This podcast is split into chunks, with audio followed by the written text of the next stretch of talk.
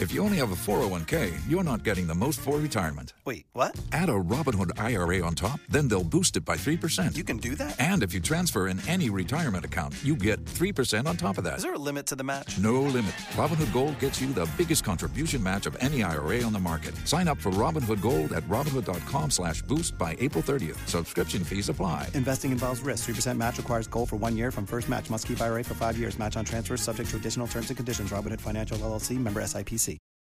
Today is Saturday, May 15th, and today we're talking all about COVID 19 variants. You've probably heard about the new strains of the coronavirus already circulating around the US and the world. So today we'll explain where variants come from, why they're a concern, and what can be done to stop even more from forming.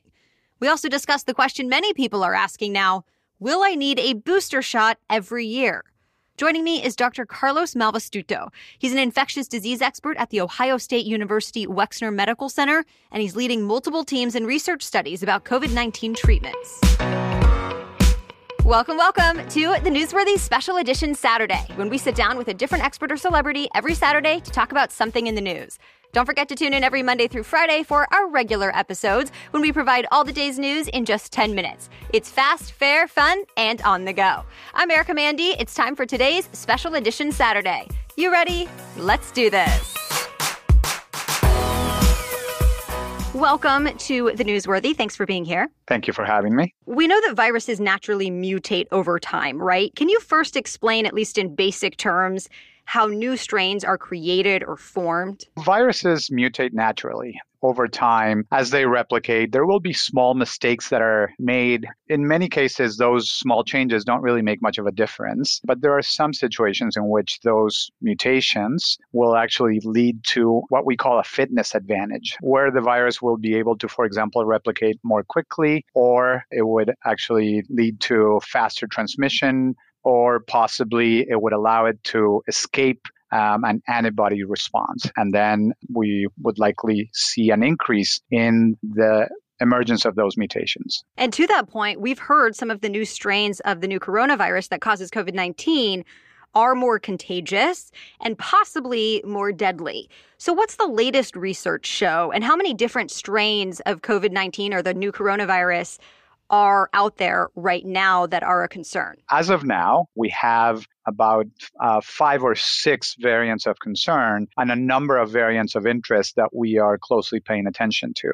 So, some of the ones that you may have heard about are, for example, the B117 variant, uh, which originated or was first detected in the UK. It doesn't mean that it started in the UK, but the UK started doing a lot of genomic surveillance much uh, more frequently than we did. So it was initially discovered there. Other variants of concern are the B1351. This is the variant that was initially found in South Africa. And these variants, uh, just like the coronavirus in general, they tend to spread. So over time, the fact that they start in one area uh, doesn't really mean that you're not going to find them everywhere else. As a matter of fact, in the US, the B117 variant or the previously called UK variant is now the most prevalent variant. So over 60% of the virus that we now sequence is of that variant. And then there are other ones like the P1 that originated in Japan and Brazil. And there are a couple of uh, sort of local ones like the B1427 that was found in California. What's the role of COVID 19 vaccines when it comes to these new variants? One, can the vaccines actually help stop new mutations and, and variants? And two, will the vaccines still work as well against these new variants that are already circulating? So, so far we have good news overall. So, what we know is that the two mRNA vaccines, so the Pfizer BioNTech vaccine and the Moderna vaccine, they were evaluated initially in large phase three clinical trials at a time when we didn't have a lot of these variants circulating, or if they were circulating, they were circulating in very low frequency. But when they went back and looked at the data, so Pfizer was able to show that the protection against, for example, the uh, B1351 variant, the variant from the South African variant, was as good as it was for the vaccine variant itself, uh, the vaccine, the local original wild type variant. The same case seems to be with Moderna. So they've gone back and actually done some work in the lab to show that they do, in fact, uh, the antibodies that are produced as a result of uh, you know vaccination with these vaccines are equally effective against these variants. In particular, with uh, the B117, which is now the most prevalent one here in the U.S., then they're still very effective. The J and J vaccine actually maintained good efficacy. It was somewhat reduced, but it was in the order of 68% uh, or so against asymptomatic disease, and it was about 86% effective against severe disease. Are you concerned about additional variants popping up, even as pe- more people are starting to get vaccinated? Will new variants continue to emerge? Yes. Will the variants be so different that at some point the vaccines will become completely ineffective? While it's less likely, there is a, a, a, certain point at which, if we've vaccinated enough of the population, then the variants that would emerge would have to be the ones that actually can escape the immunity provided by vaccines. If that is the case, whenever that happens, then we know that we can then give boosters that would better target these variants that would escape the immunity provided by these vaccines. And in the case of the mRNA vaccines, it's actually fairly easy to do. You kind of change the template and then, you know, you have a new vaccine if it does happen, then you know we would have boosters. Now, will we need boosters? This is a question that a lot of people are asking. You know, well, are we going to need this every year? And that seems less likely to me, just because again, it, it's different. You know, everyone is is drawing that parallel with influenza. So I think yes, we may need that, but we may need it. You know, maybe every two years or even longer but it also has to do with how quickly we vaccinate. If there is a, a, reduced pool of people who are susceptible to the virus, then there's less transmission, and then the probability of new variants emerging goes down quite a bit. So the more we vaccinate, the and the faster we vaccinate the population, then there will be a smaller and smaller pool in which these new variants could emerge.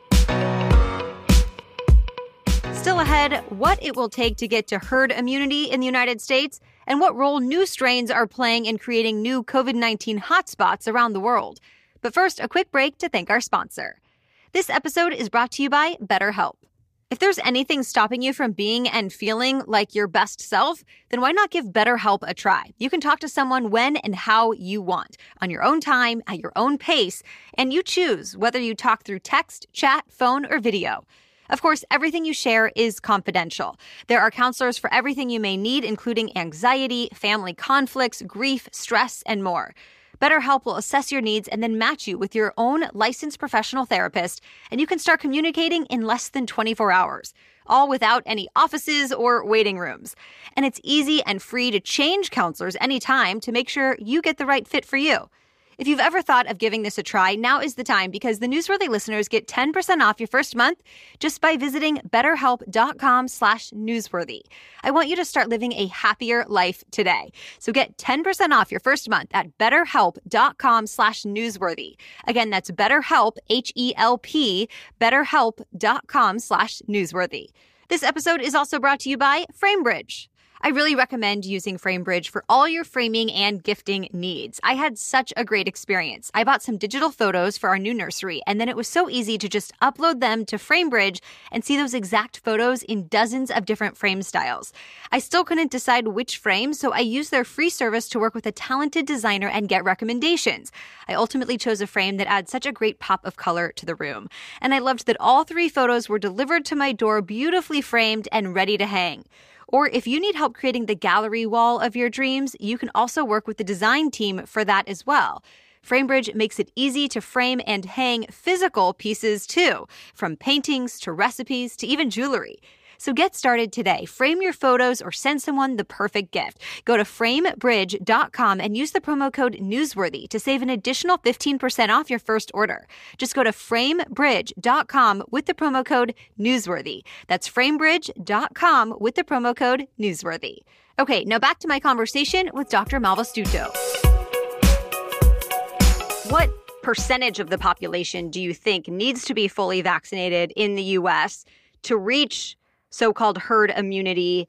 and to help slow down any new variants forming? So the thought has been that, you know, if we reach somewhere around 80%, we would have herd immunity. The higher the proportion of the population that is vaccinated, then the lower the risk of transmission is in the community. So even if we're not exactly at that point of, you know, herd immunity, then the transmission would slow down enough that the emergence of these variants then would become less likely. What's your take on how the pace of vaccine distribution is going currently in the US? You know, we've made a, a, good effort and I think overall we've moved at a good pace. But we're at that point where we really have to focus on the population that hasn't been vaccinated. Why haven't we reached them yet? I'm actually in favor of the efforts to now shift from mass vaccination sites to being able to provide vaccination locally, very close to where people are, taking the vaccines to people, anything that we can do to actually make it very, very easy for people to go and get vaccinated, then we should be encouraging that. Now we are really ramping up the vaccination, for example, in pharmacies. And, you know, we have drugstores, pharmacies in, in uh, most communities. So it's a relatively easy place for people to get to. But we should be able to do it even without people having to sign up for a vaccine. The, the goal would be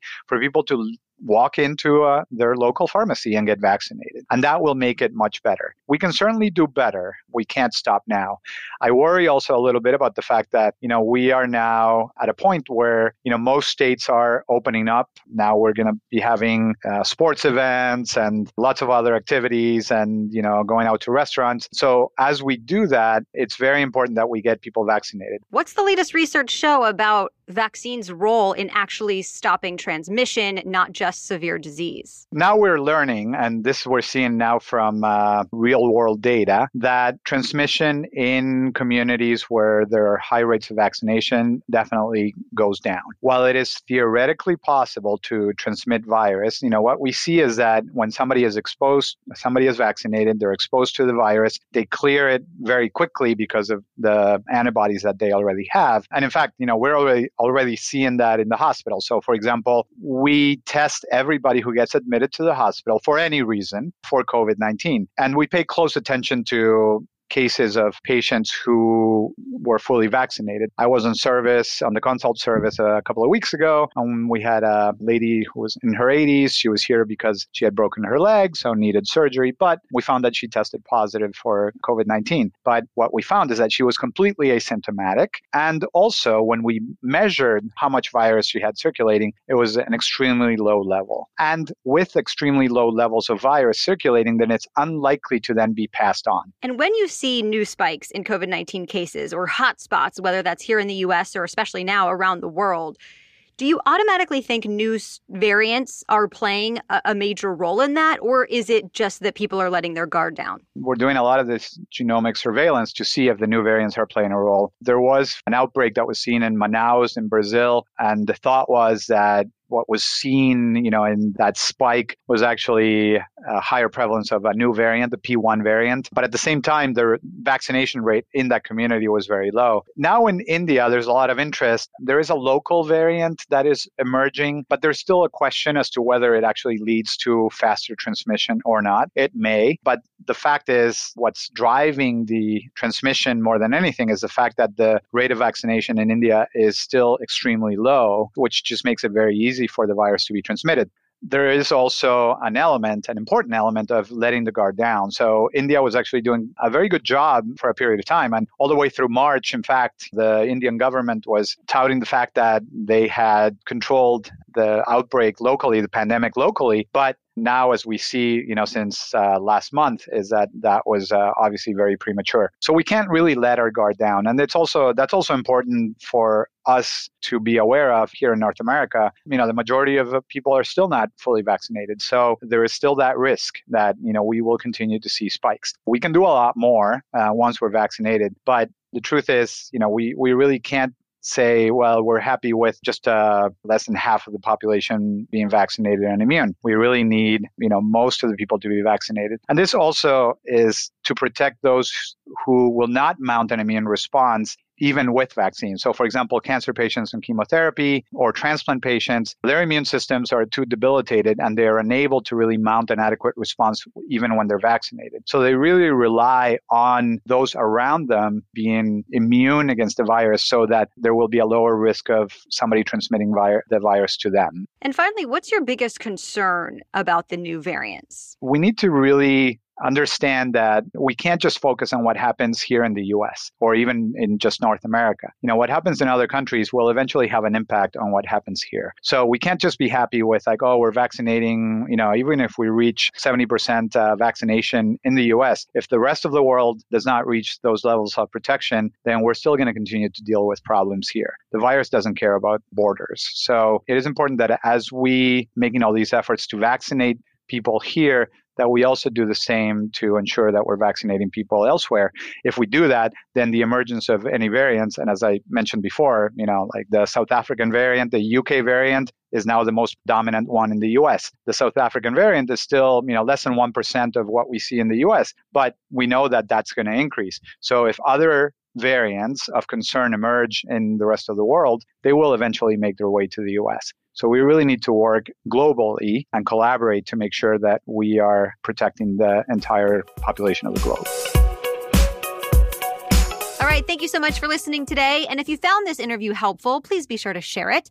As always, join us again for our regular episodes during the week when we provide all the day's news in about 10 minutes, Monday through Friday. So we'll be back Monday with your next news roundup. Until then, have a great weekend.